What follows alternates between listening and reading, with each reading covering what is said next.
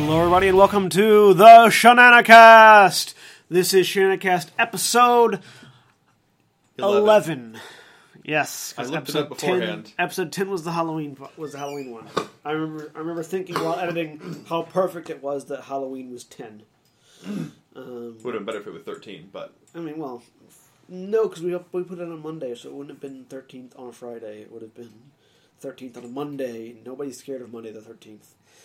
Are you kidding? I hate Mondays. I hate Mondays in general. Monday the thirteenth isn't special, though. No Knights of the Templar were ordered to be massacred on Monday the thirteenth. Nothing bad ever happens on Monday the thirteenth, except that it's Monday and you have to go to work on Monday. Anyways. I don't, I don't go to work on Monday. You don't go to work on Monday. I don't go to work on Monday. Mondays are great. Anyways. Hello, everybody. Welcome to the podcast. Uh, I am your host, Sinstaku, also known as John. And with me today is... Shadow Chorus. Also known as William. And... Units. Also known... also known as the guy with the frog in his throat. ribbit, ribbit, ribbit, ribbit. Also known as Austin. And the guy who's choking to my left. Anyways. Hello, everybody. Welcome to the podcast. I apologize for any mic spikes that may have occurred. Not cough. You just apologize for all mic spikes that occur ever. How about that? They're all my fault. Rip headphone users. Rip in peace headphone users. Anyway, so today we're going to be talking about mechanics, game mechanics, specifically uh, some of some of our mechanics that, that we have particular the, passions about. The necessary are, evils, if you will. Those that are poorly implemented, those that are well implemented, and those that are that you know sort of where the middle ground lies between. Um, And uh, so, and, and so the, the thing that sparked this conversation uh, was today we streamed. We began streaming Lords of the Fallen on Bloodbath Bonanza, and that is a game. It is a game. It is a game. It, it, it's a beautiful game. It's it's a very well crafted game. It's a very well crafted, well crafted art style for the game. And it it was it was well thought out. The uh, execution execution of some of its principal mechanics are kind of not great. Um... Specifically revolving around the big bastards with shields. Uh, that's just their name. I don't care what their actual de- creature designation is anymore. That's their new creature designation. In, um, in, in, when you died, there were times when it didn't feel like it was your fault. It just felt like that enemy was designed in such a way that there was nothing I, there was yeah. nothing I could have done about that particular occurrence. Yeah, there were there were lots of. And this chair is very squeaky. Um. There, there was it, it was lots of the game mechanics implemented poorly, causing us to fail, as opposed to, and it was all three of us because we all three had a hand at it. It's not just me. Um, to be fair, I'm not good at Dark Souls games. Yeah, but but it, there, there's a certain it, level of there's a, there's a certain level of issue that we were having with the mechanics themselves, like you know, like enemies turning on a dime. Uh, tracking. Like, I'm very good at Dark Souls, and I should not have to take that long to kill one enemy. Exactly. Like I'm not. Yeah, yeah. W- William did the best because he didn't immediately die, but he sat on one enemy for like six I minutes, mean, it, and it wasn't a boss. It wasn't a mid boss. It was an enemy that there are multiple of. Yeah, and it's like I'm not bad at Dark Souls when I actually am not goofing around on stream. I actually am quite good, but we both William and I were having issues with it, and it's not just. Like, there was a while there where I stopped talking, well, and you guys were talking, and I was actually focusing down on the game, and I was still having difficulties because of these, frankly, broken mechanics that they had in the game. And it was not a hard difficulty setting or anything. It was, there's no difficulty. There's, there is no difficulty. There is no difficulty setting. Yeah, it's it's the, the normal difficulty. Um, and so that got us talking about, you know, various other things that we've we've commented on before, uh, mechanics that we take personal issue with, mechanics that we enjoy, um... mechanics that, you know, we might play up not liking, but actually do enjoy, um, things like that. And so uh, we'll start with the poor implementation of mechanics first. Uh, and and the one that I have railed at again, railed at, railed at, and railed at time and again on stream is RNGesus, the random number generator in games. Um, it is... I know there are ways that it can be, that it can be implemented well, but... Hello, cat. Uh, but nine times out of ten, it is not implemented well. Well, and I feel like it's it's a necessary evil because it having ran, having everything be guaranteed pulls a lot out of the game. The random number generator adds a bit of suspense, some tension, some... Not you, you get, really. Some, you have to stack the odds in your favor. I feel like it adds frustration more than anything else. Like, there's there's nothing lost in first-person shooters that don't have an R N G telling you whether or not you're going to hit. Yeah, it's a completely different, it's a completely different genre of yeah. game. Um, things like... like so, so, random number generator... for those of you that don't know, although I'm pretty sure everybody does, is the series of mechanics, is the, the, the machine or the A I or the program in the background of a game, typically strategy games, uh, strategy or tactics games, that does a whole lot of math to determine a random number. Um, and that random number supposedly is as random as rolling a dice. It's not as random as rolling a dice because you have a bunch of math being done to determine a random number. Um, well... But, but random number generators have gotten very good at being random. They're they're they're tied to various things, but I mean, technically, rolling a die isn't always random because it's a piece of plastic and it's not perfectly weighted. Yeah, but it's you know it's as close to perfect randomness as you can get. Yeah, um, quote unquote perfect randomness. Whereas and and they're trying. So the the issue I feel arises from a machine doing a bunch of math to recreate a not perfect random system in the first place. So you've got like third, you've got third cousin twice removed random, as opposed to not quite perfect random, um, and so a lot of issues happen, especially when the game just outright lies to you, um, which some random number generators do. Out like X COM's X COM's percentages lie to you. They don't. They do legitimately, like especially on like impossible settings, on the harder difficulties. The game like developers have. Like, it actually in the, like, development notes and everything, that the R N G lies to you at higher difficulty numbers. Um, it's, it, it, it, it predicts, uh, it predicts a percentage, like, five to ten percentage higher than you actually have. J- just to make it, more, quote-unquote, more difficult. To make it, quote-unquote, more difficult. Whereas, instead of just telling you, oh, you all, we lowered all your percentages, but we told you. Yeah. Um, and that's, and that, that's part of the game. It's not like... That's not like an accident in the code. That's that's a that's a specifically designed aspect of the harder difficulties of X COM. Now, to clarify, in in, in any sort of ta- 'cause mostly random number generators are in tactical games, strategy yeah. games, um, and I grew up on a lot of a lot of turn-based strategy games where they give you you're going to make this attack. Here are the here are what the odds favor, and it, it was a little bit it was nice to have the random number generator because when things turned out against you. It, it was a test of, okay, well, how well can I compensate? I think a lot of what it comes down to is how cr- how big is the punishment for failing the random number generator test? Which is part of what frustrates me so much with it. In in some games, there's not, you missed a shot, whatever. In X COM, you miss a shot that would have saved your party. You well, miss a shot... And then the retaliation or the consequence of missing that shot is total party wipe. Yeah, X COM is such a punishing game and such a that control-heavy game. That the randomness is basically roll a dice, see if you get fucked. Um, um, and, and this happens in... I mean, and this is one of my biggest problems with D twenty systems. Yeah. Is that D twenty has twenty sides. And if the numbers aren't really, really big, there's a massive variation. Yeah, and what happens? Because at that point, you're controlling the numbers. You're you're you're controlling the numbers when you have bigger numbers in like three point five. Like in three point five, if you've got a plus fifteen to hit, and you need to hit a twenty, well, you only need to roll five or more. So you're controlling the variation. Whereas in fifth ed, when you get a plus a plus three, yeah, when your proficiency bonus is a plus three and your strength bonus is a plus three, you get a plus six to hit. Yeah. So now you and if you need to roll a twenty to hit, now you need to roll a fourteen. So it makes the you you're, you have less control over the variance on the D twenty, and it's it's weird that it doesn't bug me in that situation, but it does bug me in like the video game situation. And I think the reason that is is because I have more illusion of control in because video games because you're well, and also I think you have more I think you have more illusion of control over the randomness because you're rolling a die. You physically see the numbers, you can do the math, you know everything is in front of you. Random number generators are behind closed doors. Yeah, I think I think that's probably the biggest issue that I have with it. Like, I understand it mechanically, but the the thing that I always say is that when you have a game of tactics and strategy, the random number generator at any point can throw your tactics and strategy out the window. And again, it depends on how punishing how punishing that failure is. Yeah. If, if you're playing a strategy game where you have, you know, fifty troops and, oh, this tank got messed up and my formation here is broken, I need to regroup, that's one thing. If but when you have a squad of five and three of them die. And it's one, and it's a game of one-shots. Yeah. It's a game of one-shot, one-kill. This is this is this is also this also comes down a lot to personal experience and preference, because some of us have more issue with others the, the experience than others. Some of us, the dice are always against us. Some A K A of us, the dice me. Are always in our favor. A K A me.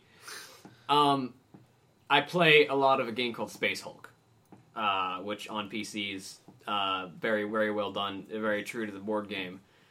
Everything is on a D six, a yeah. single D six. Yeah, you roll a D six. If you roll a six, you kill something. If you don't, nothing happens. Yeah.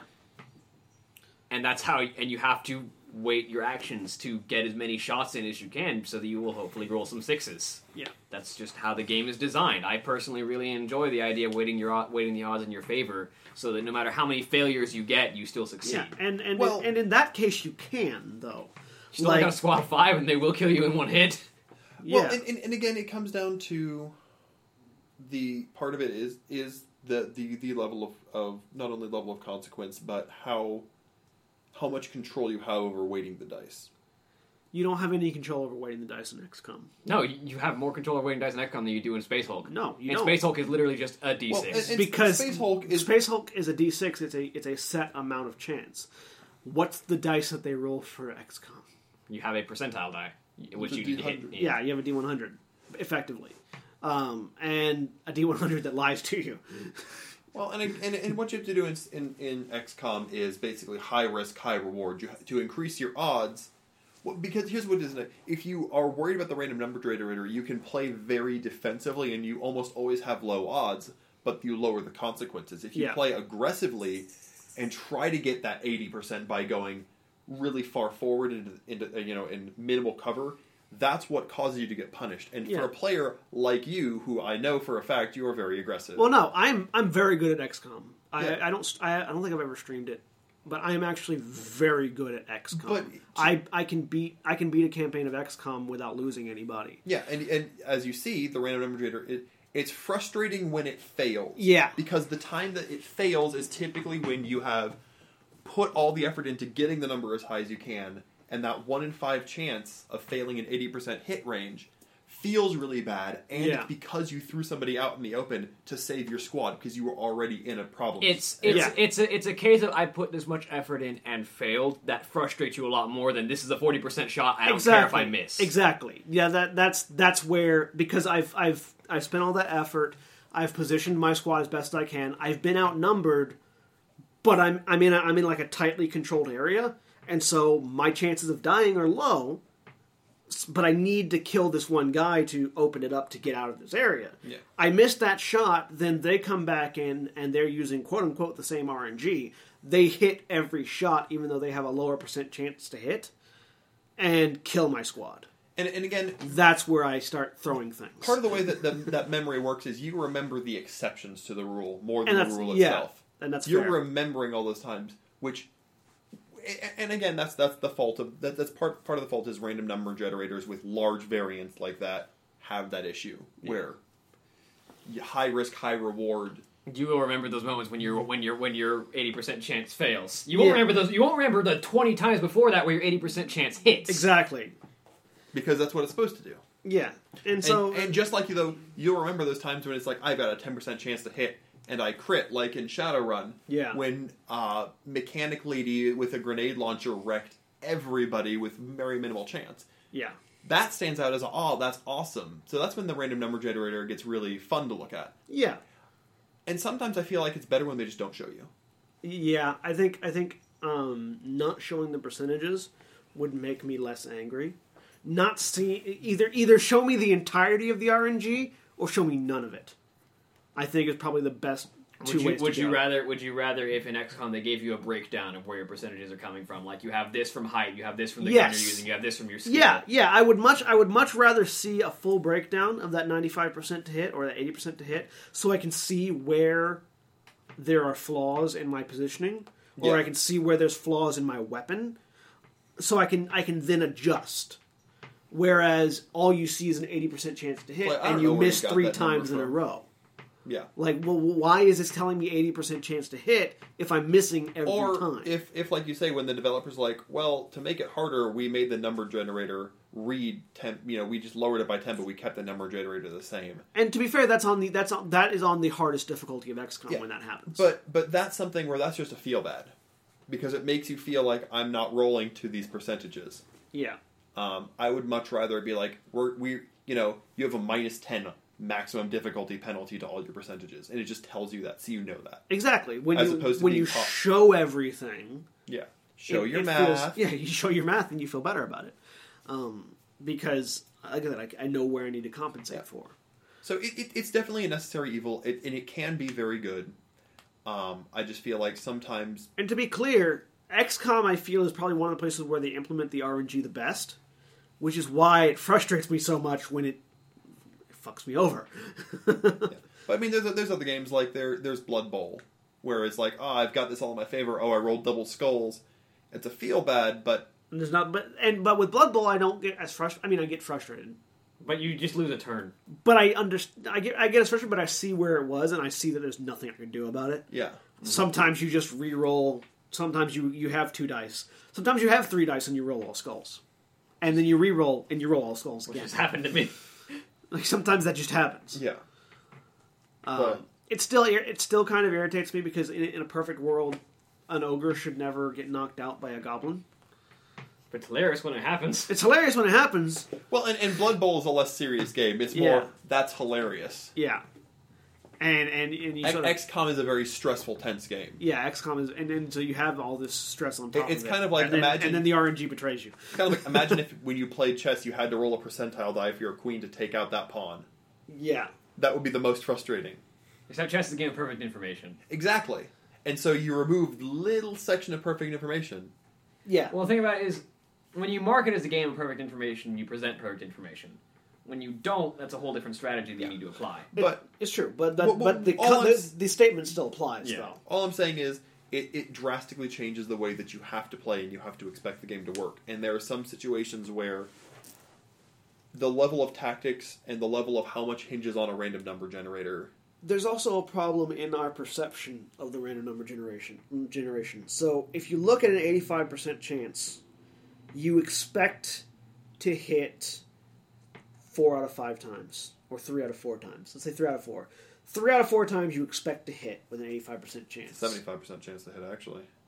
Eighty-five is a four out of five time. Oh, eighty-five is four out of five. Okay, it's actually a little better than that. But. So, so let's, let's let's say four out of five. Four four out of five times you expect to hit with an eighty-five percent chance.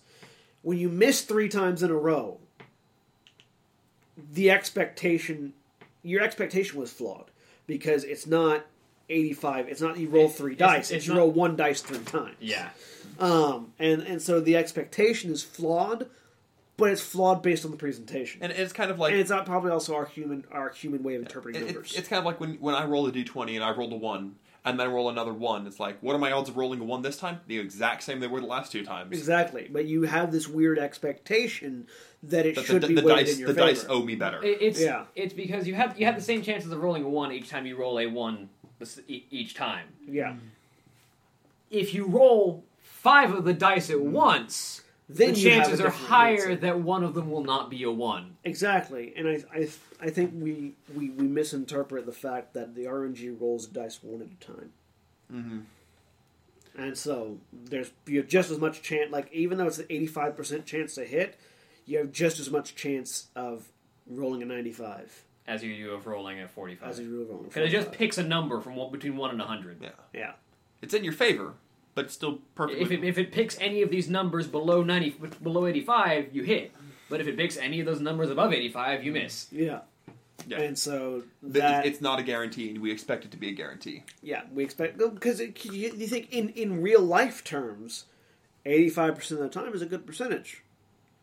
But in numerical terms... It's eighty-five percent of the time is exactly the same as ninety-five percent of the time. It's exactly the same as fifteen percent of the time. When you're, if you're only picking number. one number, because if you're only picking, you're stu- if, you're, if you're only picking one sample size, you don't see a percentage. Yeah. If your sample size is one, you get a hundred percent of what your result is. Exactly. Yeah. And if you, I have an eighty-five percent chance to pick seven. You have just as much chance to pick ten, because it's just a number. Yeah. Out of it's a, it's a number out of numbers. Um, it's, it's like when you're rolling that d twenty, you're just as likely to roll a twenty as a one, as a one, as a ten, as a fifteen. You're not more likely to roll the middle numbers. No, it, it's it's you ha- you are just as likely on this die on this on this die. You are just likely to roll any any number. Whether that number will be a success is what is what, is what you're is what you're modifying. Yeah. yeah. So an eighty-five percent chance is more likely to succeed, but it's not a guarantee. And just because you failed the last time does not affect your current roll yeah. at all. And just because you succeeded the last time does not does not yeah. affect your current roll. But I think I think we've talked this pretty one pretty much to death. Pretty much to the ground. Um. um so we move so on. Speaking of things that my least favorite mechanic, I'm going to say of all time. Go ahead. Is the real-time clock. I hate it so much because I am so impatient. So explain what it is.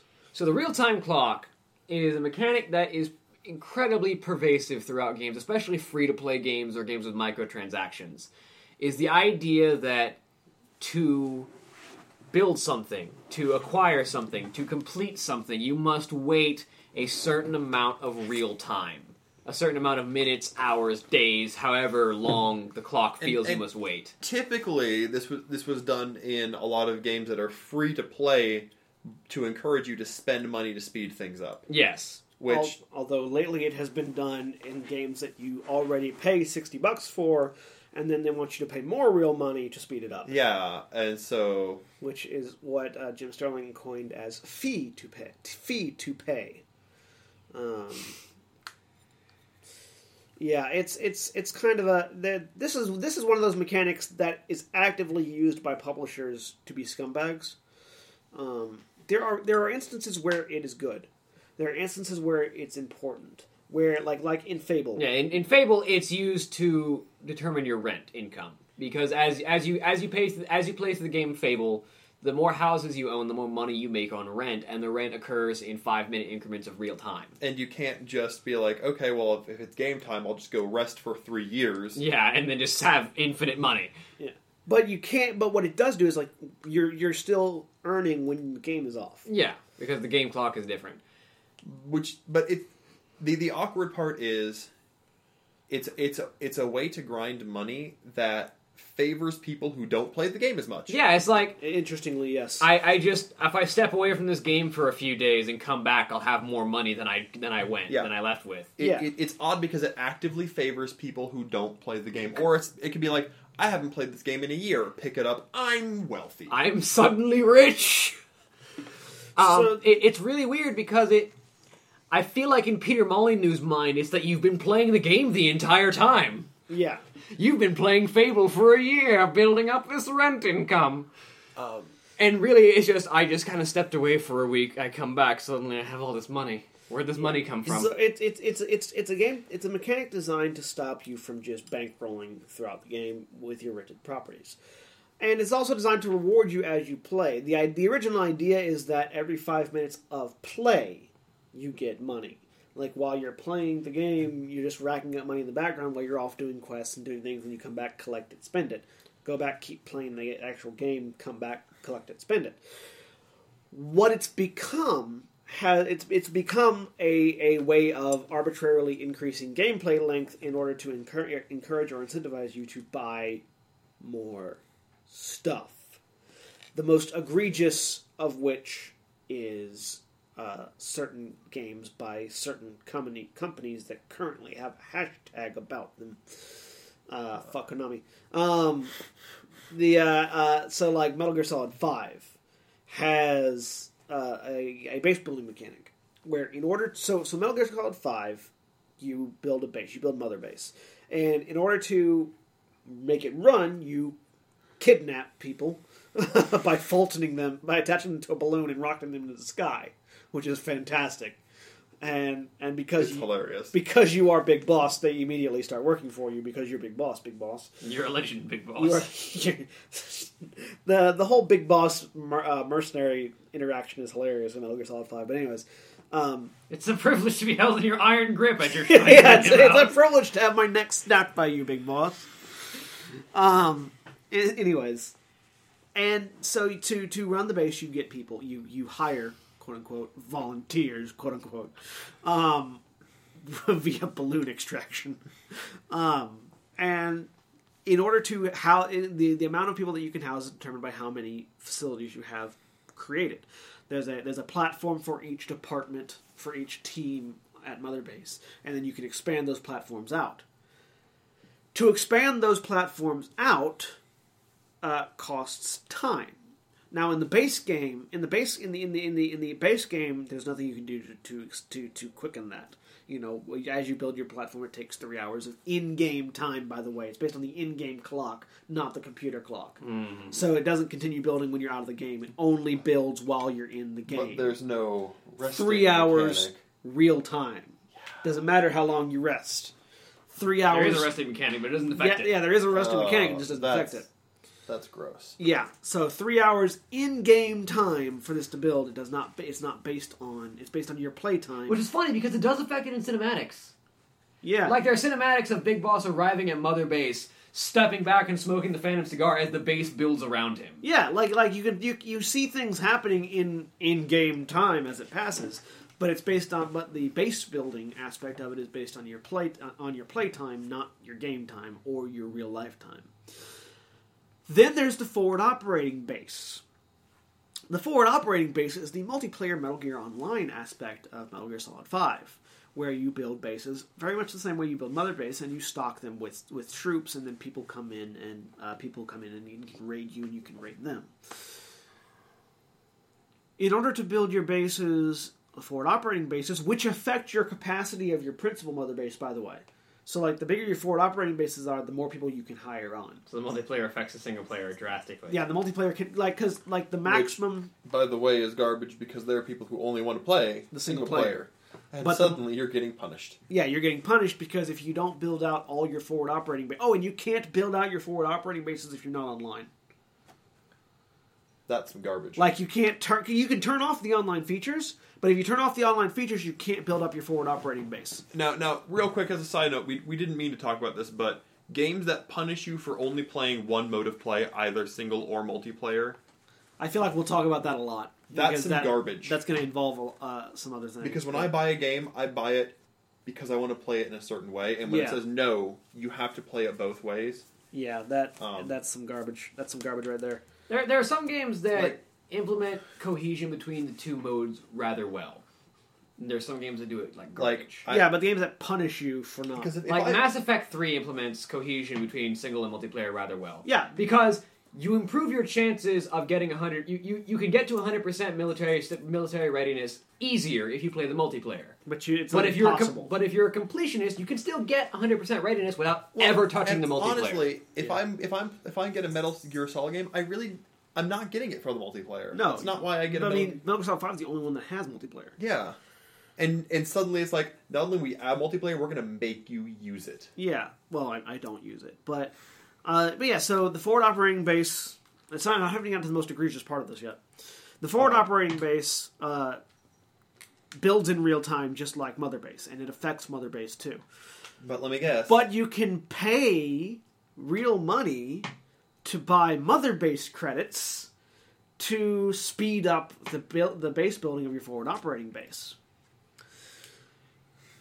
Oh, by the way, if your enemies invade your base, they can steal your people permanently and they never come back.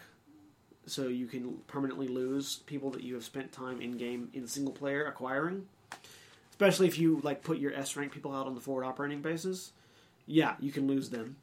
Permanently, as well as your resources that you've put into the forward operating base. Oh, but wait! Konami has Konami has has has a thing for you.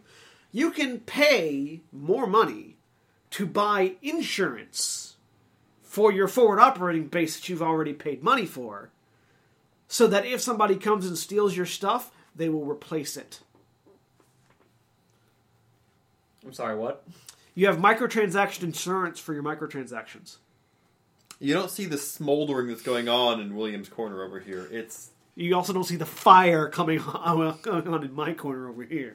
I'm just trying to wrap my head around the stupidity. Microtransactions to protect your microtransactions in a game that you've already paid sixty dollars for.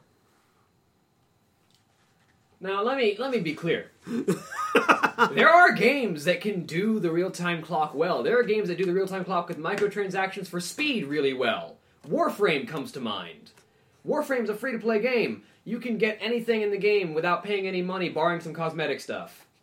And when you when you build stuff in Warframe, it takes a few hours. Like, weapons take twelve hours, Warframes, actual it, Warframes take three days. Is, is it based on your, your computer clock? No, it's it's your it's it's your clock. It's real clock. It's time. It's, no, your, okay, it's your computer okay. clock. Not the so, game. Not the game time. Real time. So you could go out and say, go to your clock and say, I'm going to tell my computer that it's three months forward and my stuff is built now. No, like oh. it, it's based on it's based it's on, on the, the server server time. Server time. Server clock. But but the thing about it is, the times are reasonable.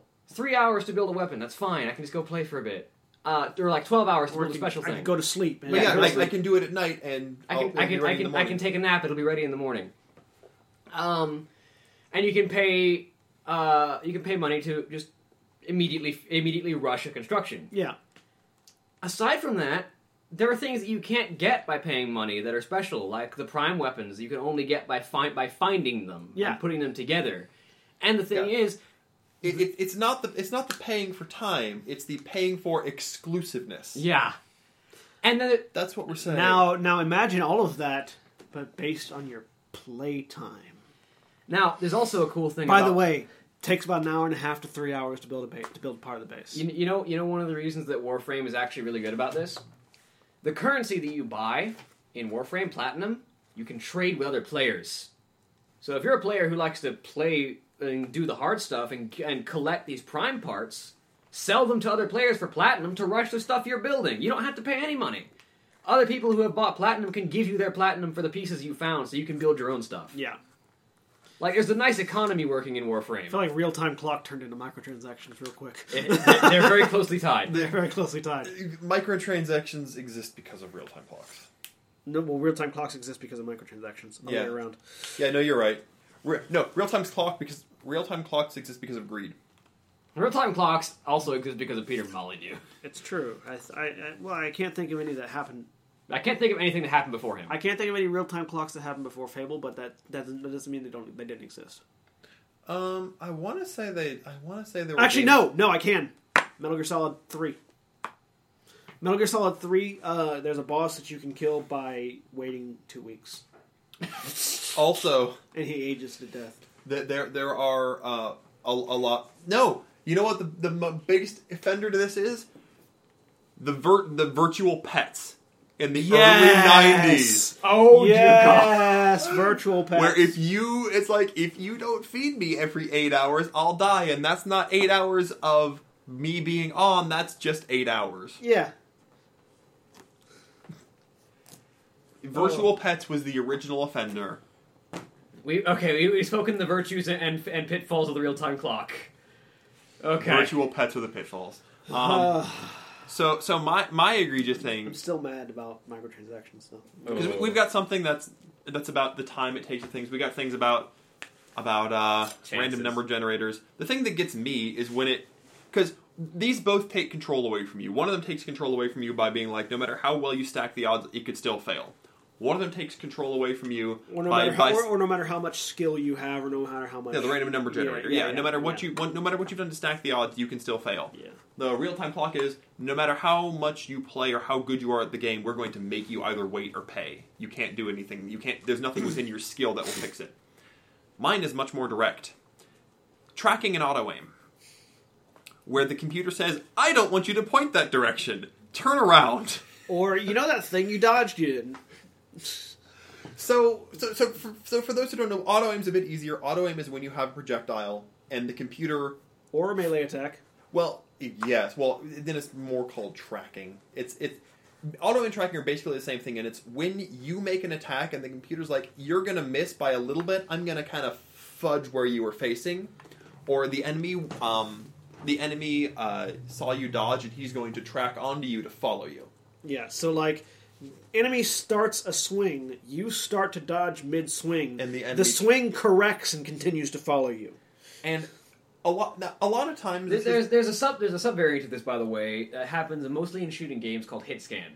Yeah. Which is, when you fire a weapon, the gun decides whether it hits when you fired it. Not yeah. when the bullet travels. When you fire the gun, it says whether you've been hit.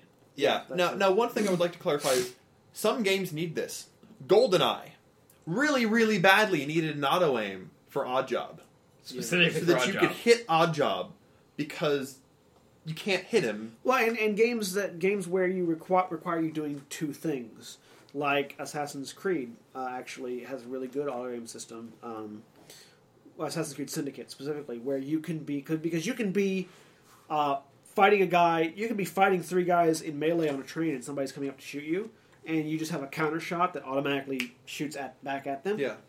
Uh, because there's no way you could have aimed a shot while fighting three other guys. Yeah. There's also, if you are driving a coach and in a high-speed situation, trying to maneuver the coach and shoot at, a, at another guy and another coach.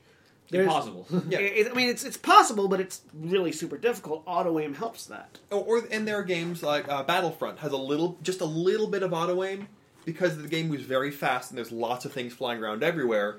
And it gives it, it just makes it feel a little bit better. Yeah, it's, it's like of, it's team, ba- team, well, basically that wasn't even auto aim. That was just widening the hitboxes slightly. Yeah, and, and the thing about like like Team Fortress two needs hit scan on its ballistic weapons. Yeah, because the game is moved so quickly, now, you're never going to hit a scout if your gun doesn't say "I hit." No, I, I like yeah. Battlefront's auto aim. Let's talk about Lord of the Wings Conquest. Lord of the Wings. Lord, Lord of the, the Wings. Wings. Lord of the Rings Conquest. Give me some chicken wings. Which is based off of Battlefront, but added a lot of melee because, of course, swords. That'll be that'll be holiday hobo for like New Year's Day. Like, Lord of the Wings, give me some chicken wings. Um, in this game, there, there's a lot of melee classes. The mainly the scout and the warrior and the mage has a little bit of it, and it it picks a target and makes you swing at that person. The computer picks the target. I have I, I've played multiplayer, you know, split screen against somebody. I have swung at the P C because he's the biggest threat, because the A I is not great. And the game's like, no, you don't want to hit the mage, you want to hit the warrior. And it will spin you one hundred eighty degrees on a dime. And you will hit that warrior. And it's like, no! Yeah, this is a this this is an issue that pops up in a lot of games. It pops up in Dark Souls one, uh, tracking specifically. Um, it, it's a spe- Also the arrows. Like, like enemy arrow, like skeleton archers? Skeleton archers in Dark Souls one have some magical ability to make their arrows bend around walls. I was about to say, there are games where you will see the arrow trail and it is curved. Yeah, like the arrow, like it's not curved down either. It's curved sideways or up, or up. Some like yeah, the the it's like I jumped over the arrow. No, it went up. Skeleton like skeleton archers in Dark Souls one have magical powers over their arrows and can make them bend to their will. There, now, there is there is a note to this. Once once once an archer's arrow is on its path, it will never leave that path, so you can easily just walk out of the way. But, but that path can go around so many different things. Yeah, it's like... Um, um, but and, it, it, it's, it's mainly a problem in games where it's you versus a horde. They fixed that in Dark Souls three. I've said that before, but mm-hmm. they've, they've, in Dark Souls three, they they no longer, at least from what I've seen and what I've heard thus far, they they no longer have tracking in their attacks. Yeah, and they, they fixed this in games. I mean, they fixed they, this is a big problem in games where it's you versus a horde. Yeah, because for whatever reason, the, the computer has a system where it, it picks out a target you want to face, and sometimes it's you want to attack the most dangerous thing. I will auto target that, and it's like no. I'm trying to clear the chaff out of the way to get to the big guy. Yeah. And it won't let you because it because of how heavy it is. On the flip side, there are games that could use just a little bit of tracking. Skyrim. Go into my power attack. Um, Suddenly and, he's not there. And he's he, dodged around behind you. He dodged. He spins around behind you, and you can't turn at all. And it's like, nope, you've already committed. You're locked into the power You're attack. You're done. Yeah. You're done. Or just punching... Uh, I I I am not a good player of Skyrim. I, I I do it my own way, and I like to use unarmed combat with Khajiit because playing games well is for silly people. But you're There's nothing fi- wrong with an unarmed build in Skyrim, except that there's no perks for it and no skill tree for it, so it never improves beyond what you got. I mean, there's that. But your fists have no range. You should play Fallout. And the biggest the biggest thing that that gets me is you make really big sweeping arcs with your claws that you don't with fists sometimes. And I've got this giant arc that only hits a little point right in front of me. Well, you're playing in third-person view. Yeah. Yeah. In, in first-person view, it's just a... no, no. Khajiit, because oh, you're clawing, makes a really wide arc. In first-person as well? Yeah. Argonians even have an attack that uses their tail. That's one of the weird things in, in, in Skyrim or in, in games like that, especially Bethesda games, where if your your third person animation doesn't match the first person animation, but the hitbox is based on the first person animation. Yeah. so um, like in the first person view, you throw a straight so punch, but in the third person view, you throw a hook. Yeah, we're we're gonna go off topic a little bit into hitboxes because that's related. Yeah, hitboxes is part of tracking. Hitboxes. Sometimes hitboxes are really good. Sometimes hitboxes are really refined. In most Souls games, the hitbox is the model you're trying to hit. Yeah, the hitbox is correct. The tracking sucks. Yeah. Especially because in Dark Souls, in Dark Souls, tracking is one way. In, in Dark Souls, the enemy tracks to you. You do not track to the enemy. Well, uh, yeah, enemy tracking is an entirely different story. Uh, when we were playing Lords, Lords of, the of the Fallen, one of the biggest problems would be you you've got an enemy you've targeted, and you, you circle strafe that enemy, and the second their attack is finished, they snap to. Yeah, and they're they, facing like, you spin on a dime. And we're talking. We're not talking like the, the small agile we're fighters. We're talking a tank. We're talking the guy who's like, let's say, eight foot tall, four feet wide. Has a great sword in one hand, a tower shield in the other, and he's pirouetting better than a ballerina. All right? Which is funny, because we actually had the ballerina boss fight who did not track that well. Yeah, we did have the ballerina boss fight that didn't track and, that well. And I would like to clarify that your character has no capability to do this at all. No. Um, in fact, there's... Well, no, we, we have a little bit of tracking, but it's straightforward tracking. Yeah. And, oh, speaking of straightforward tracking, an enemy will initiate attack, you backstep, And, and suddenly they're a foot forward. Yeah, they, they, they... I don't know what you're talking about. I stepped forward with you. Five foot shift. It's uh, five foot shift in D and D represented in game. Yeah, there's a feat in D and D that if somebody makes a five foot shift away from you, you can five foot shift Shadowing, to follow them. Yeah. yeah. All enemies have that in this game. Um, but th- there's an enemy that's specifically really annoying because he has a shield that is always up in front of him. And it's not just in front of him. It's here's hitboxes. It's not just when you hit his shield, it's when you hit anything that's not directly his back. Yeah, you hit his side, or either, yeah, the hitboxes in, in Lords of the Fallen is not great. And the problem is, the moment you get behind him, he snaps too. Yeah, he snaps right back around. And this is the enemy that takes forever to kill, because he snaps too, and you can't get to where you need to to get him. Yeah. And that's why this enemy takes forever. Something they didn't learn from Dark Souls. Also, and, you enemies actually have a turn and, time in and, Dark and Souls. Also, you can't break the shield. Yeah, and, he, and here the, another thing about this enemy though is because of how fast he turns, you have to use a fast weapon. But he's so heavily armored, fast weapons do negligible damage. So you're either chipping you're either chipping away at him with a toothpick, or praying to God you can actually hit him, or praying to God that you can hit him with a claymore. Like it's it's it's it's really ridiculous the the, the, the tracking hitboxes and everything about this this particular enemy. And I feel because this is the part where Shadow Core stopped playing the game originally. This is the part where I stopped playing the game originally. I feel like this is probably the enemy that makes a lot of people stop playing the game. And he's after the second boss. And he's a common enemy. We, like, like we, we saw we four encountered of them. half a dozen of them. Yeah, we, we encountered two at once at one point. Yeah, there were two and at we once. Just no. Let's see, actually, let's count it. One, two, three, four, four. five. We've encountered five of them. Thus in, far. in a fifteen-minute time frame. Like, and three of them are in the same area. Four of them. No, there's the one... There, there, there's one. There's one in front, one at the back, and then another two right behind him. Oh, was there another one at the back? I yeah. thought there was one, just one in front and the two in the back. No, there's four. Oh, in that case, we encountered six, because um, there were there was two more. There's one down the hallway and then one past the graveyard. Yeah. Um. And th- this game has a combination of your tracking doesn't help you hit him in the back. His tracking Makes prevents you from getting behind. Snap to you. Yeah, prevents you from ever getting behind. So it's, it's got the worst combination, because at least if the game had heavy tracking both ways, you wouldn't miss him so often. Yeah. But it doesn't.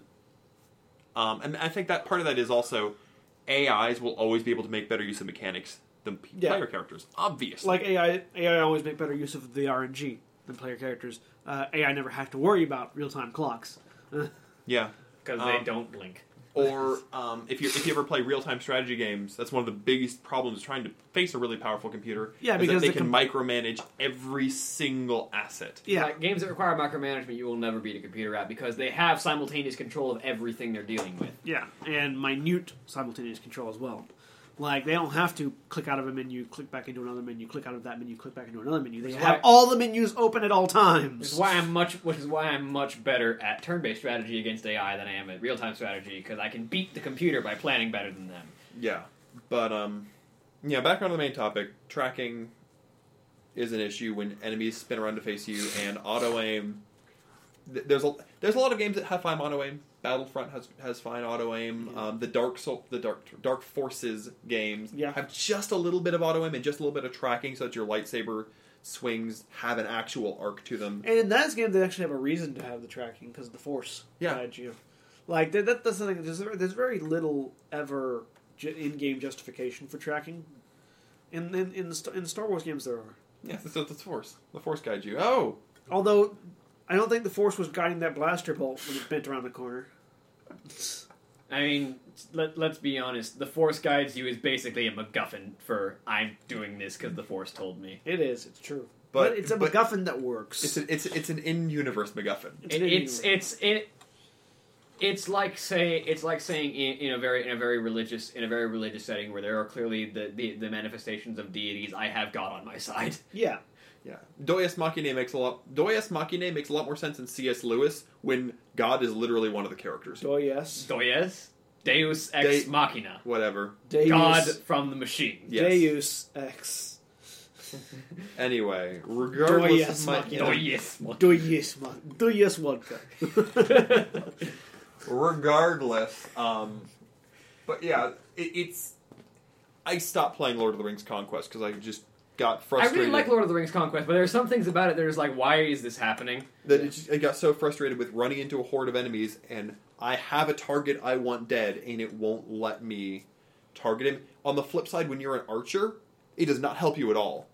It's like thump, I, thump, thump, thump. It's like I'm just shooting. It's like doop, doop, doop, doop, wherever I feel like going. Learn to lead targets. You know, I was I was thinking, uh, Vermintide shows you the R N G at the end. Yeah, it sh- and it represents it in a bowl with dice, and, I and, find it, and that it shows you which dice that you have and which ones have how many successes. Yeah, on and them. I find that far more appealing than the eighty-five percent chance. Well, and again, I, I feel it's little plastic dice cover sins well.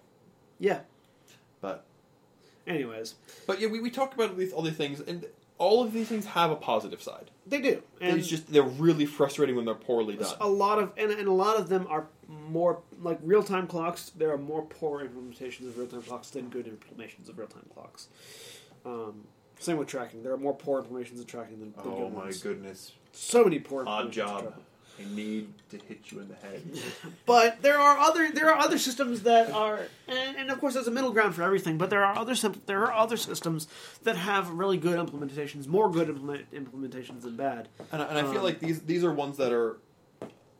Sometimes just a little less common. They're only implemented when they're needed. Yeah, and sometimes like like uh, I'll just go ahead and talk about. I actually enjoy stamina management uh, mechanics in games.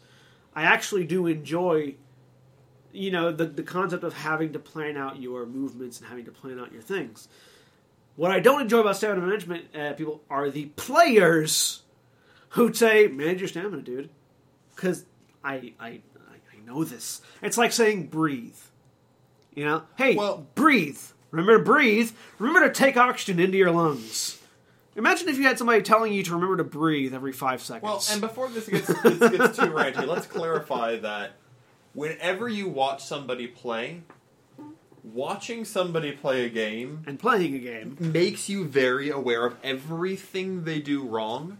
Um, if you want to, if you want a perfect example of this, watch a Let's Play of Five Nights at Freddy's. You will find plenty of things. We have one on our stream. We have one on our stream. You will find plenty of mistakes that people make. When you play it... It's very different. It's very different.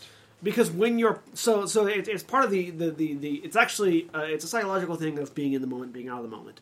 Being out of the moment, being a, being an observer of a thing, allows you to spread your awareness over the entirety of the event. When you're in the moment, you get tunnel vision. When you are partic- when you are partaking in a a thing, your brain can only parse so much information because you're also doing actions. Like so, so especially when you're playing a game and watching a video chat. Yeah. So like let's let's let's say streaming. When you're streaming, when you are actively being the streamer, you are playing the game. watching the monitor, watching your chat, watching your video feed to make sure your Twitch stream doesn't go down, and, and talking and talking at the same time. So this this this by the way is why presentations have two people. One yeah. person to play the game, one person to talk about it. Yeah. Then when you are watching a game, you are watching the stream. You're, when you're watching a stream, you're watching the stream. That's all you're doing. You have, so you your brain takes in the entirety of the screen. You take in all the information that's being presented to you, and you can parse it and, and, and do everything right. So that's one of the that's one of the issues I have with people saying that, that people who are screaming at Five Nights at Freddy's are playing it up, like acting scared. You're not. It's way more tense to play Five Nights at Freddy's when you're actually playing it than, than when you're watching it. Because it's not a terror game. It's a it's an anxiety game. Su- suspense, stress, anxiety. It's game. an anxiety game. Um, um, and if you get bad anxiety like I do, it's particularly bad. You still need to go watch that. I was I was having. We, I, I think I screamed. I think we screamed once, but we were freaking out the whole time. Yeah. Anyways, but. You know, so rant averted. Stamina management. Stamina is... Stamina management is a, so. So going back to the topic, which didn't really avert the rant, just created it in a different direction. Um, we contained the rant. We, we, made it, the we rant. explained it instead of getting angry about it. Yeah, I I get angry no matter what. Um, that's my nature. Anyways, so stamina, stamina management. Stamina management is a, is a is a thing that you see a lot in, in Souls style games, but it, it's it's existed before that and it will exist after. Heroes Where, Quest had. Yeah, uh, Quest for Glory had stamina management, where you have you have a resource, you have a resource in addition to your health, in addition to your mana. If it's a magic, if it's a game that has magic, that is your stamina. A lot of games have this, like Mirror's Edge has it. It's just a Skyrim one. Has Skyrim it. has it. Uh, you know, Dying Light has it. It, it, it just it's basically the thing that changes is basically how much it affects the gameplay. Yeah, how how how much you utilize. And stamina. it's it's a thing where your character has stamina. They have an amount of stamina, and that affects how quickly they can do things in quick succession. And the more things you do, the more it drains the stamina bar. Dying Light, running and fighting have their own separate stamina bars, which I really like. Um, because it uses two different muscles, one's aerobic, one's anaerobic, and and you have you have people have different aerobic and anaerobic stamina. Like some people can some people can only do aerobic exercise for a very short time. They can do anaerobic exercise forever, and the other way around. Um, uh, and and you know when you run out of stamina, you either stop being able to do something or it takes you longer to do it. In Dark Souls, when you run out of stamina, you start slow rolling, or you stop rolling entirely, or you stop being able to swing your weapon, or you stop being able to swing your weapon, and so you have to, you know, managing your stamina is making sure that you don't overextend yourself, so that you have stamina remaining to get away from the danger, which is something that I know, viewers of my stream and William, it's something that I know, but. When I'm in the moment of streaming and I'm, I'm, again, I'm watching the chat, watching the stream, watching the game, remembering how to play the game, thinking about what's coming next, finding something clever to say, I can't do. I can't manage my stamina while streaming games. I can't. It's just, it's, it's, it's that one thing too far. Um, and so... It, it, That's why I don't talk while I'm playing Souls games. Yeah. It can get frustrating sometimes, but I, I, I, for all that they frustrate me, I do enjoy them because they adds a level of challenge to a game and, and, that, and a level of realism and a little bit of realism too, like because we all know the Legend of Zelda thing where you just run forever. You run forever, run you, forever, keep swinging, keep swinging. You run forever, but Epona cannot. that that that's something that I find hilarious in Legend of Zelda. Link can run forever. Epona cannot. Link can backflip forever. Link can backflip forever. Just like the th- the fastest way to get around in Legend of Zelda... But he can't hold his breath underwater. The fastest way to get around Legend of Zelda isn't by running or riding your horse. It's by backstepping, just repeatedly. Hup, hup, hup, hup, hup, hup. Yeah, he can backflip forever, but he can't hold his breath forever. And he can hold his breath for three seconds. It's like... What is... What is... What, what is... What is going on here? Um, or Or the games where... You can hold your breath for as long as you want to, but you only dive three feet deep. Yeah. Because you just auto-swim back up. Um, the, the, it, so stamina, stamina management adds a bit of realism and adds another adds another layer of difficulty and another layer of complexity to games, which I do enjoy. Um, speaking of... Especially when they're done well. Speaking of adding realism, though... Oh, yeah, there's something that... the Souls games have gotten really back and forth about, about how it works. Sometimes it's really good, sometimes it's not so much. Uh, something a lot of video games either do really well with... Or, or ignore completely. Or ignore completely. Gears of War was probably the first...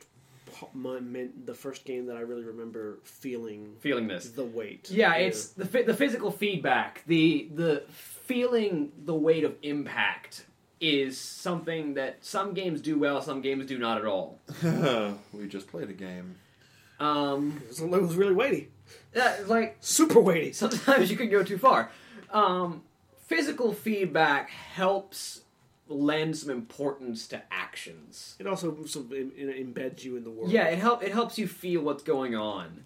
Gears of War, I think, was one of the was one of the major contributors to weight in shooting games. Yeah, because these guys are big and they feel heavy. They feel heavy, like you, you, you feel the clunk as they as they slam into the cover, and they get a lot of shit for it. But they did it really well. They did weight really well. That's like it's like, that's the game series that introduced cover-based shooting to the world. Yeah. And they, they get shit for it, but they did, they did well. it first. They did it first, they did it well, and they did it they did it so well that other games decided they wanted to ape them forever. And it, I mean, it's it's partially their fault that everything has cover-based shooting, but it, at the same time, they did it good, and it was it was very realistic and very heavy.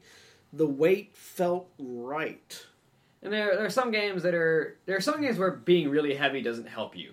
Lords of the Fallen, for instance, is far too heavy. Like, there there are moments where it feels like I am a walking brick. Dun, dun, well, dun, and part dun, of the problem dun, is dun, dun, it combines really heavy feel with the really snappy tracking. And it's like, what is going on? I'm uh, moving so slow. It, it actually I... gets it gets really disorienting because everything feels so heavy, and then it spins on a dime. That, that's why that's why it gives me such a weird feeling playing Lords of the Fallen, because it feels like this man weighs a ton. But then he shouldn't be able to spin this fast. Yeah, it's disorienting. And, and like I was getting dizzy playing the game because the camera locks to your back. Uh, actually, no, the camera does lock to the enemy because when the enemy moves and you don't move, it, the camera moves with them. Mm-hmm. But when you're but circling... All, but the pivot point is always straight in your back. Yeah, the pivot point is on your back. And when you are turning left and they're turning right, the camera's just constantly spinning and you get dizzy. And, and, there, and there are games where they're not meant to feel weighty. Uh, Legend of Zelda games, for example, your character is very light, he flips around, his attacks go off really quickly. It's not meant to feel... Yeah, yeah, yeah, the, yeah. The only time you ever feel weighty is when you hit a shield and you bounce back yeah, for a second. And you, But the, it's not a game that's meant to feel weighty. And Dark Souls has been trying to find its weight balance for a while. Um, they may have found it in Dark Souls three. I don't know. We'll find out. It looks good from what I've been seeing. It, um, so what I the, the the description that I've been given is it's the speed of Bloodborne. Yeah. With Dark Souls mechanics. Yeah. Um, and Bloodborne had a good... You, Bloodborne had a good weight to it. Bloodborne you, had little weight, and it was good with little weight. It was good being floaty, because it was supposed to be moving fast and making hit quick attacks. But the times that it had weight were good. The moments where where things felt heavy, they were supposed to. Like the to. hammers. Yeah. Like you, and it, it's it's one of those things where it's a it's a high risk, high reward. You commit yourself to a heavier attack, but it does a lot more a lot when you do it, and it feels like it does a lot of damage. It feels oh. like it. It looks like it, and it feels like it's really super heavy too. Like the again, like the the uh, the the hammer. The what's the name? Kirkhammer. The, the Kirkhammer. When you hit something with that. You hit something with that, or the or uh, the the sword, the great sword, Ludwig's too. Holy Blade. Yeah, Ludwig's Holy Blade. When you hit something with that, which is just a giant stone sheath, by the way, uh, when you hit something with that, you hit something with that. um, like, and weight is a thing that every game needs to find where they want their weight to be. Sometimes they find it right, sometimes they don't. Dark Souls one had a bit of a thing where the heavy armor was really, really meaty and really tough, and there was a lot of weight to it. But the light armor felt too floaty, like to me, at the very least. And, and this is something that's different with everyone's preferences. The light, the light motion felt too floaty to me in comparison to the heavy armor, which felt really heavy and meaty, and the medium armor, which felt appropriate. But light rolling felt like I was like a leaf on the wind, just bye. I am a leaf on the wind. Watch how I cut chunk. Um, but. on, on, on the flip side, um, games that... Th- there are games that two games that are that are similar, that are both third person. They can both do third person or first person melee. The Jedi Knight series and the Elder Scrolls series. They both feel like they have the same amount of weight. However, in one of them, you're a Jedi wielding a weightless lightsaber wearing no armor. And that makes sense. And it makes sense, because you're just ripping through things, and the littlest, you know, there's you have perfect control over everything, because you're a Jedi. Elder Scrolls, I'm just going to sprint around with a warhammer, and yes, my swings take a while, but they don't feel weighty. Like, they, there's no impact. Bang. And a lot of what it turns into is... Well, it's, not, it's not that there's no impact, it's that there's the same amount of impact for the warhammer as there is for, for the, the longsword and the dagger. Yeah. And, and what it turns into is two guys press up and wail. And whoever had better health and damage output wins. Now I'm picturing two guys doing push-ups and then acting like a whale. Like, huh? I don't know why. Um, and, and there, there, there's Young no... Bobby! Young Bobby, come join the Young Bobby's Club. And it, it, it's hard to strike that balance of, well, you know, I don't want to punish people. Did you see, wow, did you see Machina Abridged? You don't want to punish people for committing to attacks. But at the same time, when I hit somebody with a warhammer, I want to feel like I hit someone with a warhammer. There's something... So, wait... And there's a thing that... There's a weird, there's a weird strike of weight, where it can feel like... They're tr- you can tell they're trying to go for heavy, but it feels like everything else is too light. And the one game that sp- immediately springs to mind is Red Faction Guerrilla. Because when you swing, you mean you don't you mean you don't build you don't build buildings out of styrofoam? That's what it feels like. It, when you're playing when you're playing Red Faction Guerrilla, it feels it doesn't feel like the hammer is heavy. It feels like the buildings are made of paper. They are. I built this building out of crepe paper. I built all the buildings here out of crepe paper. Well, really quick, let's have a quick discussion about what, because we haven't talked about this at all. What makes, what is it that makes a game feel weighty? Okay, so, and, and I have, Cause, actually, cause I have a really good, I have a really good example of that, too. So there, there's a couple of different ways that you make something feel weighty. The, the, the, the big thing is sound.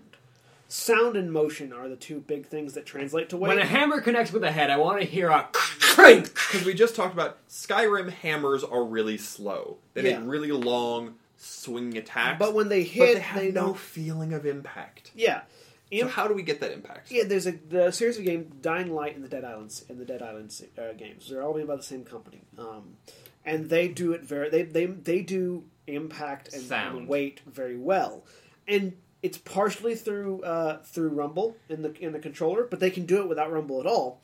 Um, it's mostly sound visuals. And uh, sound visuals and speed. When you hit something really hard in the head with a weapon in Dying Light, three things happen. One, your controller rumbles a little bit. Two, there's a blood spray and a squelching sound like you just like you just crushed a watermelon. And three, the body drops. I'm talking like in, in Dying Light especially, you hit something with a really heavy, like they have rebar clubs. Mm-hmm. You hit something with a, it's just a piece of rebar with a, with some cement on the end. You hit something with this, and the zombie's head flies off. The zombie's head flies off, and the body just goes limp and hits the ground. And there's not a whole lot of vibration. Like, the controller doesn't go in your hands, but it's it's just a little bit of vibration. A little bit. And you you just, like, you Babe Ruth this zombie's head out of out of the park. And it feels like you just crushed him with a, you know, like it, it, like the weight is just there with the combination of the sounds, the visuals, and the, the speed of the hit, because the rebar club takes a little bit to swing, and then the, the little bit of connect, uh, co- you know, kinetic feedback through the controller, and all those combine for a very visceral experience. I can makes the game feel, or makes the impact of the weapon feel correct. I can tell you right where Skyrim's weight fails. They have the right essence with the with the way you swing the hammer. It's a big, overarching, slow, yeah. slow swing. But it's that the person you hit has no response. The person, two things happen when you hit someone with a warhammer. They go ugh, stagger back a foot, and if you hit someone's shield, you hear clink. Yeah, it's the it's the it's the impact that isn't effective. Yeah, and and well, especially when it's a guy with a pair of daggers and a guy with a warhammer hammering on each other, and the guy with the daggers just get hit and just keep swinging. Yeah. And that, I think, so like the, the biggest part of making a world feel weighty correctly is the impact. It's what happens when this hits. At the moment of connection.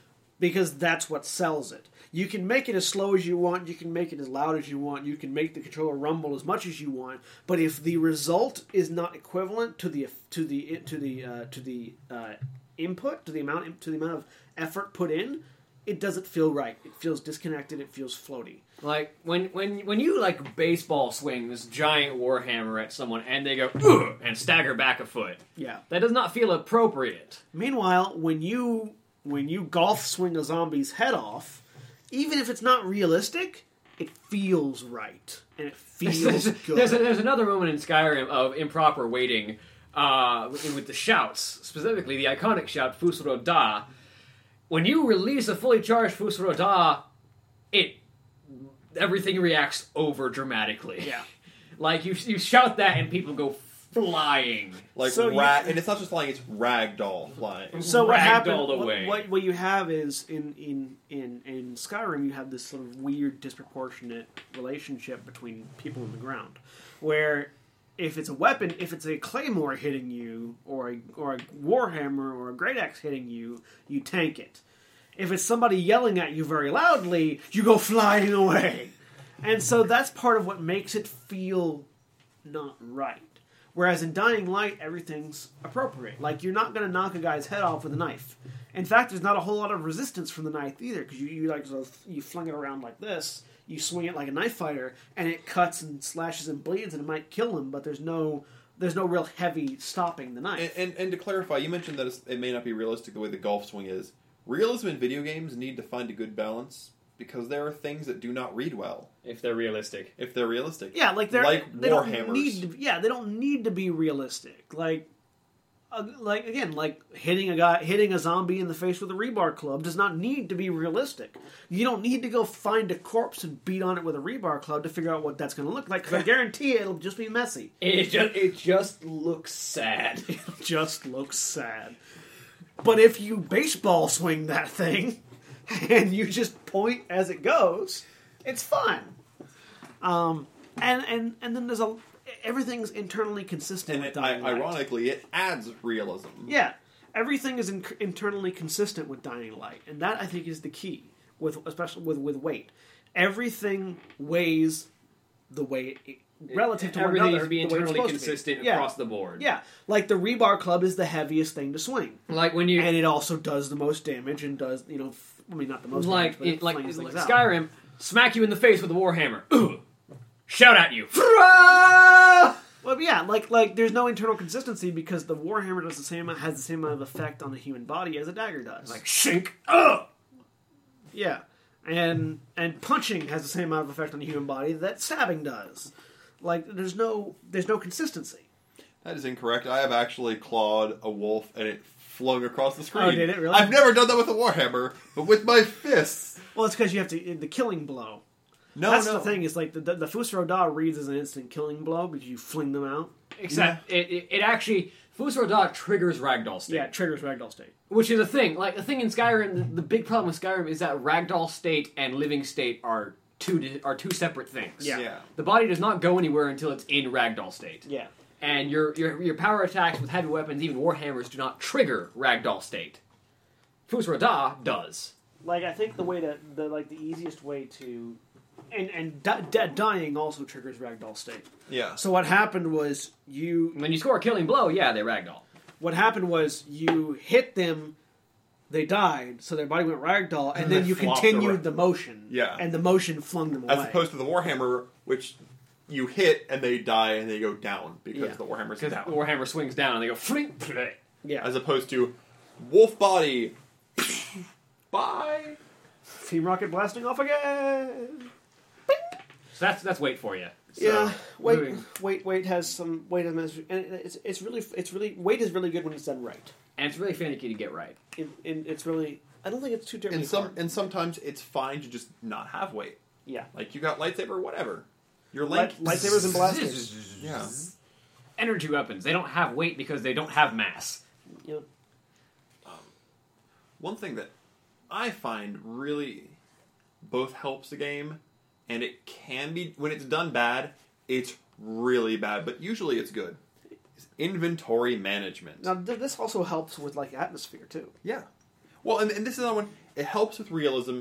And Even it, though it, it may it, not be completely realistic. And it, it makes you make... What, you mean I can't carry seventeen claymores in one backpack? It makes you make choices. Or it's like, I can carry seventeen claymores, but I can't fit this one more apple in here. Yeah. seventeen claymores, there's not room for an apple. or, or, you know, when when you've got weight, it's like, I, I've got ten thousand gold and five hundred arrows, and they weigh nothing. Yeah. Nothing at all. They don't take up any space, they don't take up any weight. Yep. Um, or, or, you know, you've got, like, the older inventory systems, like the Boulder's Gate, the Infinity Engine systems, where it's the claymore and the scroll of paper take up the exact same amount of room in your inventory. Yeah. Or the uh, Diablo inventory systems, where, like, a, a claymore and a hand axe. The hand axe takes up one square less. Look at that. I take up two squares well, with this axe or three squares and that's with this even more, and that's even more ridiculous because they took the effort... Also, also, equipment that you have currently on your body takes up no space in your inventory. Yeah. I'm wearing this armor, therefore it's not taking up my weight. Yeah. I'm wearing the armor, therefore it, it weighs nothing. I'm wearing the sword, therefore it weighs nothing. Also, therefore, it takes up no space in my bag. I'm overburdened. Um... With gems. But th- there's always a bit of a back and forth on... Tiny gem takes up as much space as a vial of potion. Well, twenty vials of potion, because the potions stack. Nothing else stacks, but the potions do. This is something I've always been back and forth on, because on some ha- on one hand, it's annoying to be like, ugh. Because so- sometimes it's done badly, and it's, I go five feet, I've collected too much junk, I have to go back to the store and sell it, and then come back, and then go back, and then come back, and then go back. But for the most part, I feel like a lot of games having inventory management makes me decide...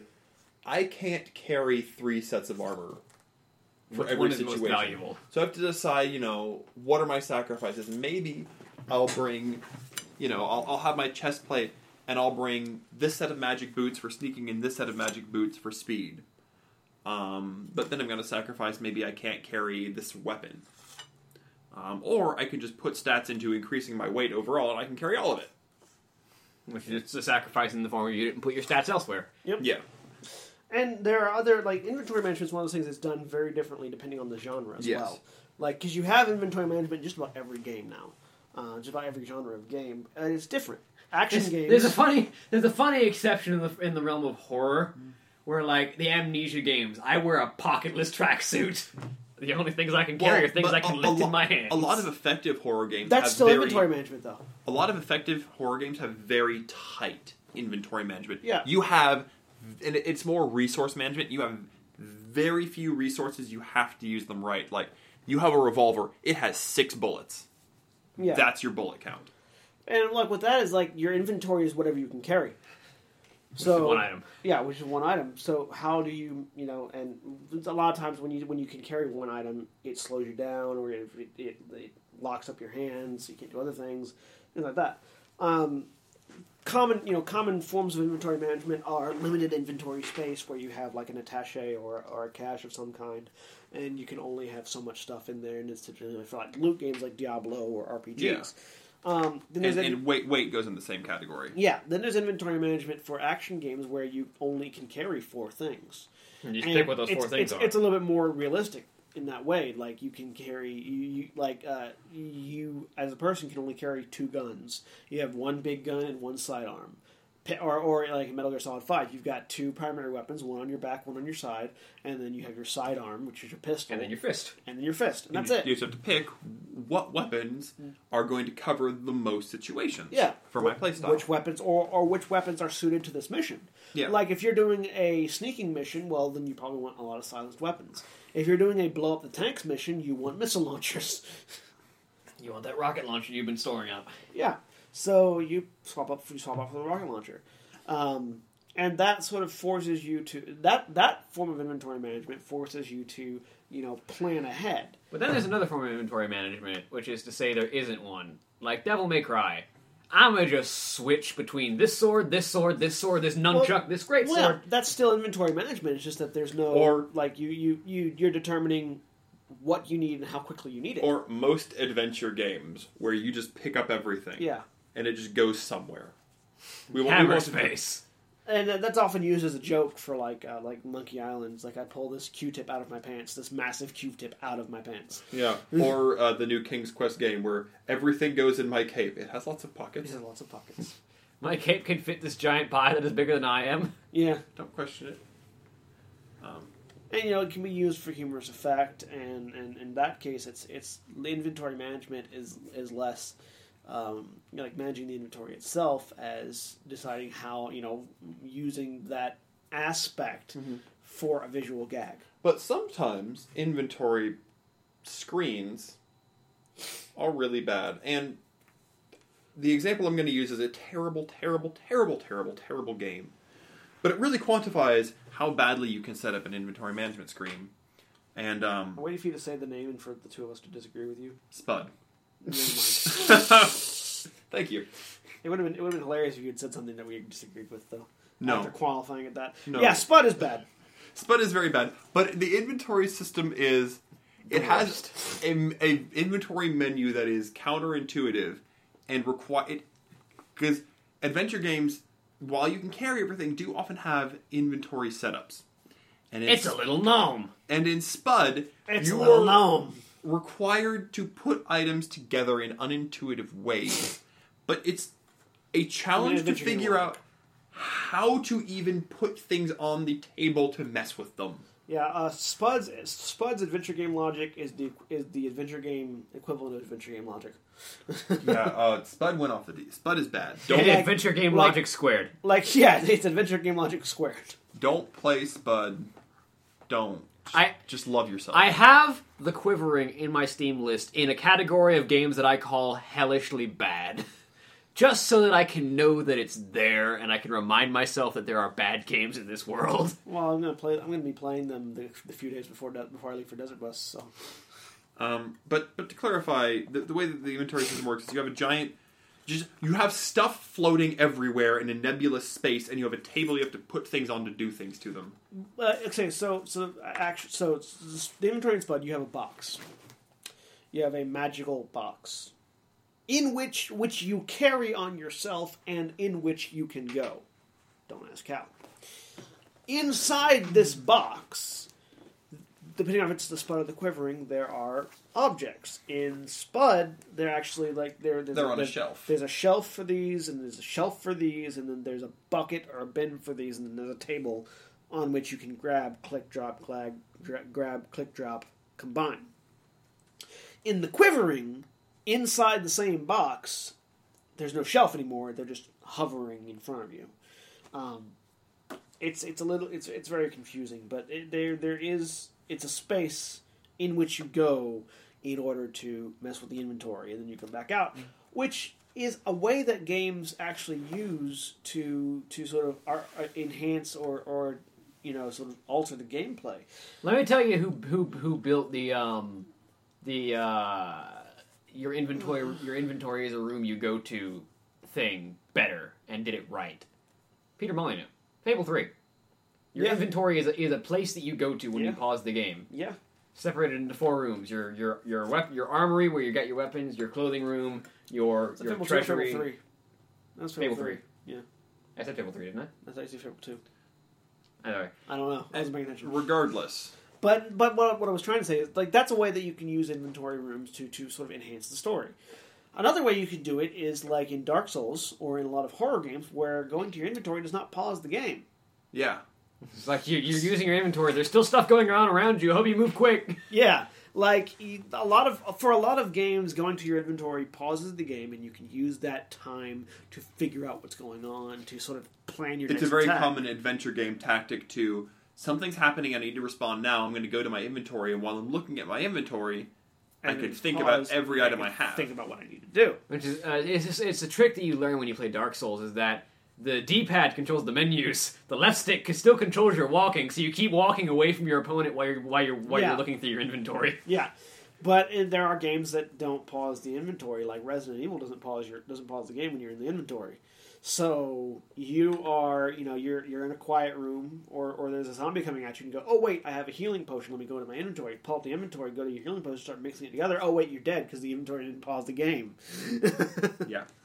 And so it's it's a way of adding a little bit of tenseness and, and anxiety to, to, to some games that need it, um, and adding a, yet another now, tactical level in the, in in the, in the realm of Dark Souls. One game, I feel like a suspense horror. It was, it was, it was this is a, it's a really bad game, but they had a really fascinating inventory system. Um, I can't remember the name of it. Alone in the Dark. Pardon? Alone in the Dark, where everything was on your coat. Yes, that's it. Because what it does is it's, it doesn't pause the game, but what you do is. Opening your inventory is literally pulling your coat out, and you have eight pockets inside your coat, and you can fit whatever you can in your pocket, in, in a pocket, in those pockets. Yep. And you open it up, and you grab it, and you come. It's a really intuitive inventory system. It's really fast. It doesn't pause the game, and it, it adds a, a very large element of realism. Yeah, yeah. Alone in the Dark was was the game that did that, and that was one of the, one of the few redeeming qualities of that game.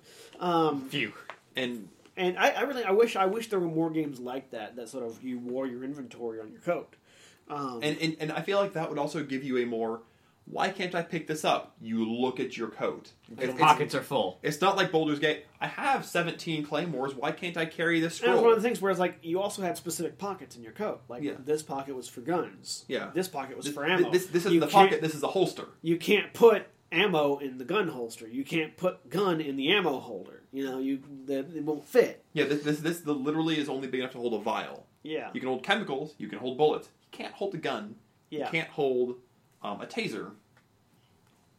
And so that that that, yeah, that is a very. I'm glad you brought that up because that is a very interesting way of doing inventory management, and that's also sort of the character of that game, where it's a survival horror thing. So all you've got is what you've got on you.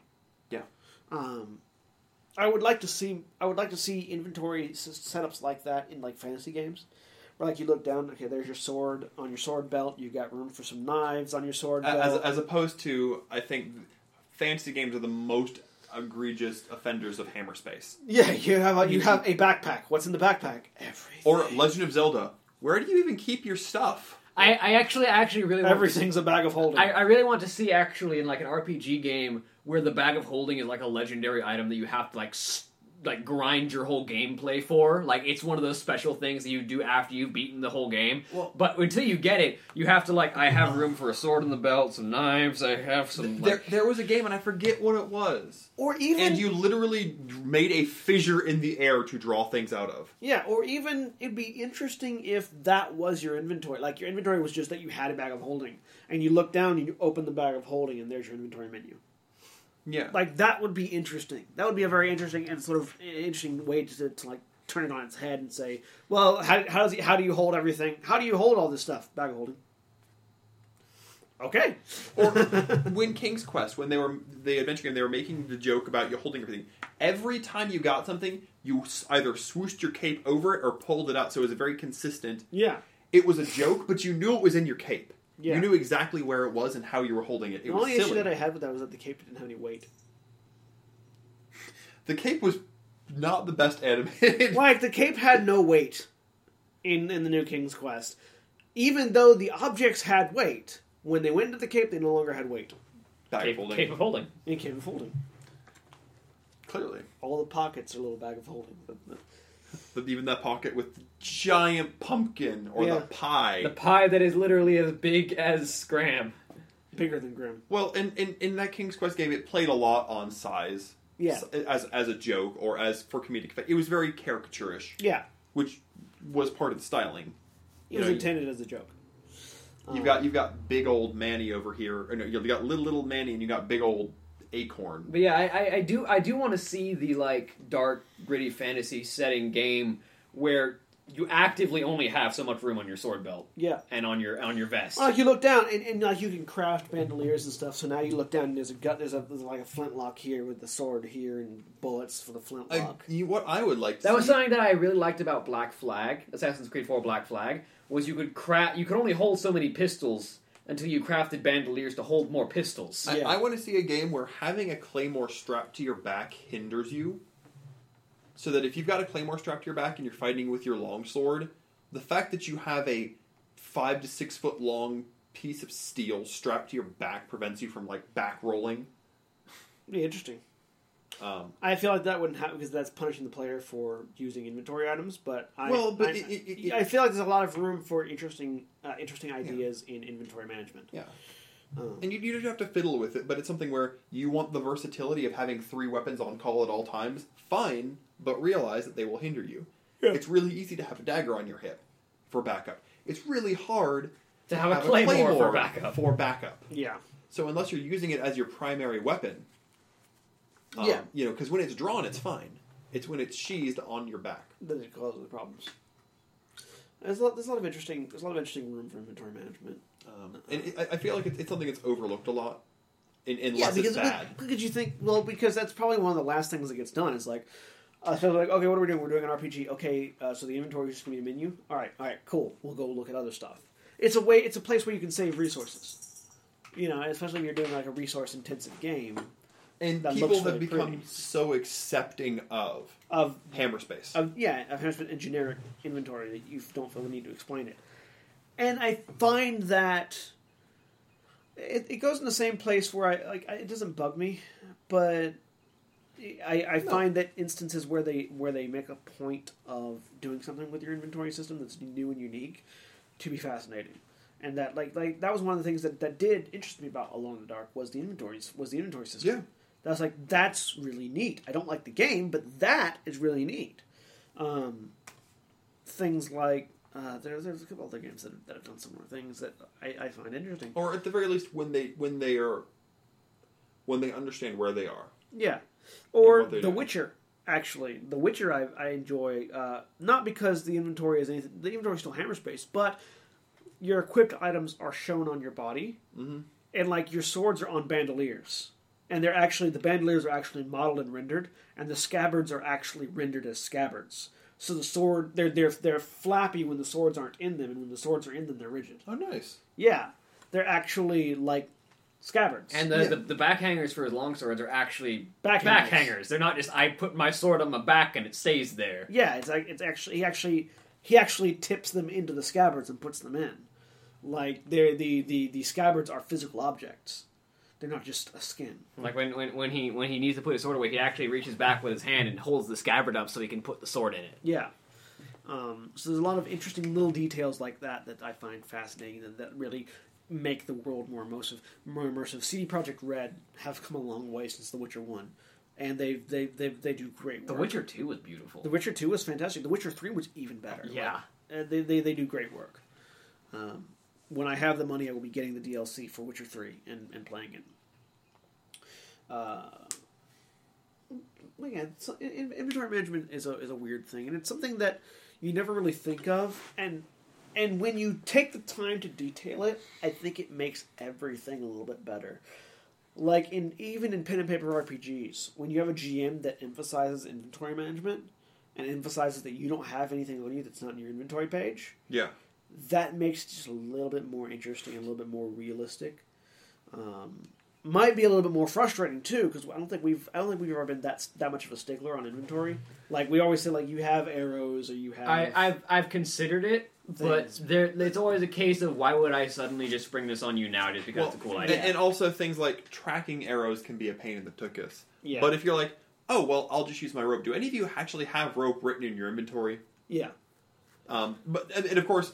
We have so many people who are used to R P Gs where it's like, I've written down everything. Yeah. I have a mirror. I have... It's kind of like why I like the Dragon Age system, because it gives you a certain amount of stuff to start with. Things that you, if you're not a, if you're not an experienced R P G player, you might not think of. Or if you're used to having a lenient D M, you might not think of. Yeah. Uh, it says, okay, well, every adventurer starts off with a backpack, rope, candles, these things, a, a kit that has these things in it. And fifth edition does that too, where it has a lot of minutia that you get from your background. Yeah. Um, candles, ropes, things like that. Bridles. Well, and I think that's more on the player to carry things that they use in interesting ways. Like, I had a character who, um, he had a mirror in my, I had a mirror in my inventory, and we got, came against a, a being that was using a crystal to blast people with heat rays. And I'm like, that's using light as a source, right? Yes. I pull my mirror out, and it was... I had something arbitrary written into my inventory. Yeah. Because you could be forgiving on, oh yeah, you probably have, you know, this, you probably have that. A mirror is not something you have unless you've written it down. Yeah. Or I, you know, I polish my sword to a mirror shine and ting, but Uh, you'd have to have the polishing stuff for that. Well, and you'd also have to have the time. Yeah. And not be in the middle of a fight by a heat ray. Yep. Mm-hmm. Polish, polish, polish. Anyways. Uh, so, yeah, that inventory system, I think there's a lot of room for inventory systems and physical feedback to go in hand in hand, too, really. Like, if your I'm carrying has, so much garbage, I move so slow. Yeah, like if, your, if your inventory system has physical feedback. Well, and that's the thing that annoys me about the Dark Souls games is you can carry as much stuff as you want, but the moment you try to put it on, yeah, then it weighs you down. It doesn't weigh. It does. It doesn't exist until you're wearing it. Yeah. I have a bag of. I, he has a bag of holding. When it's out of the bag of holding, it weighs. It weighs something. Yeah, but you never see the bag of holding. It doesn't exist. I did, I did like in Demon Souls that the light source was actually a thing. Like, a, every Souls game, your character has a light source. He emits light a little bit around him. In Demon Souls, it was actually like a pendant that glowed. Yeah, a pendant or a lantern on you. Uh, whereas anything else... In Bloodborne, it's actually a lantern that you can put on your side. Put on yep. your hip. It is. And in Bloodborne, also, the weapons that are in your inventory that weigh nothing in your inventory weigh nothing when they're out of your inventory, too. So, uh, so, to, so to clarify, I feel like all the things we said that were that are often poorly Im- Im- implemented are things that take control away from you. Random number jitters, generators uh, are a thing you can't control. Real-time clocks have nothing to do with your skill. It's just passing time. Tracking literally forces you into something you weren't doing before. What we're saying is we're all control freaks. On huh. the flip side, all the things that were good implemented were realism effects. Stamina management adds a level of realism. Physical feedback and weight adds a level of realism. Inventory management Uh, as a level of realism. But it's also worth noting that all of these things can be implemented in a way that they're done well and a way that they're done poorly. Exactly. Like, you can do all the poorly implemented things well, and when they're done well, they give you more control. Yeah. I, I think that I think that the the way you implement them well is by giving you more by control. By giving you more control. Whereas, when you do things poorly, like inventory management, it removes realism. When you do poor weight, it removes realism. Yeah. When you don't have stamina management, it's removing some realism.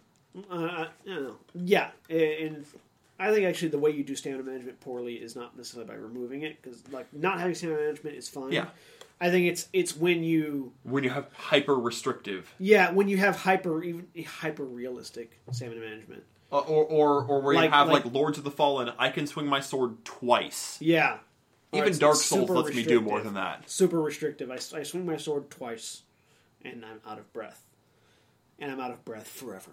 Like, I think the I think the the, the, the, the, the stamina management that I actually absolutely love is when they have multiple different kinds of stamina, because that is that is the most realistic. Right. I think we I think that that about covers everything. I think that we that we wanted to talk about today. Uh, so that that leaves us with the end segment, the final show news. Great transition. Crowbar transitions are my favorite. I was trying to summarize things up for you. We summarize. It's okay. And then you're just like, halt, move. So, uh, lots of things coming up in the future. Uh, we we just finished our week of Halloween, which was very well received by a lot of folks. Everybody, everybody that that, is, that I've talked to has really, you know, really loved our Halloween sketches. Uh, people are really liking our, our long-term, our long-form sketches where we were actually writing them out and, and taking time to do something bigger. Taking more than thirty seconds. Yeah, taking more than thirty seconds to make a joke. Um, so expect more of that in the future. Not not Halloween, but expect more of those long-form sketches because we no, do like, expect more Halloweens in the future. Expect more every Halloweens year. Every year. Not right now, though. Um... This is the last full week that you guys will have of me on the stream and in other content because we are. I'm not going forever. To be, not forever. Well, not forever, but for a little bit for, until the end of November, because for a week and a half, starting next week, which is half of November, I will be gone. I will be in Victoria, B C, working at Desert Bus on the broadcast team. Um.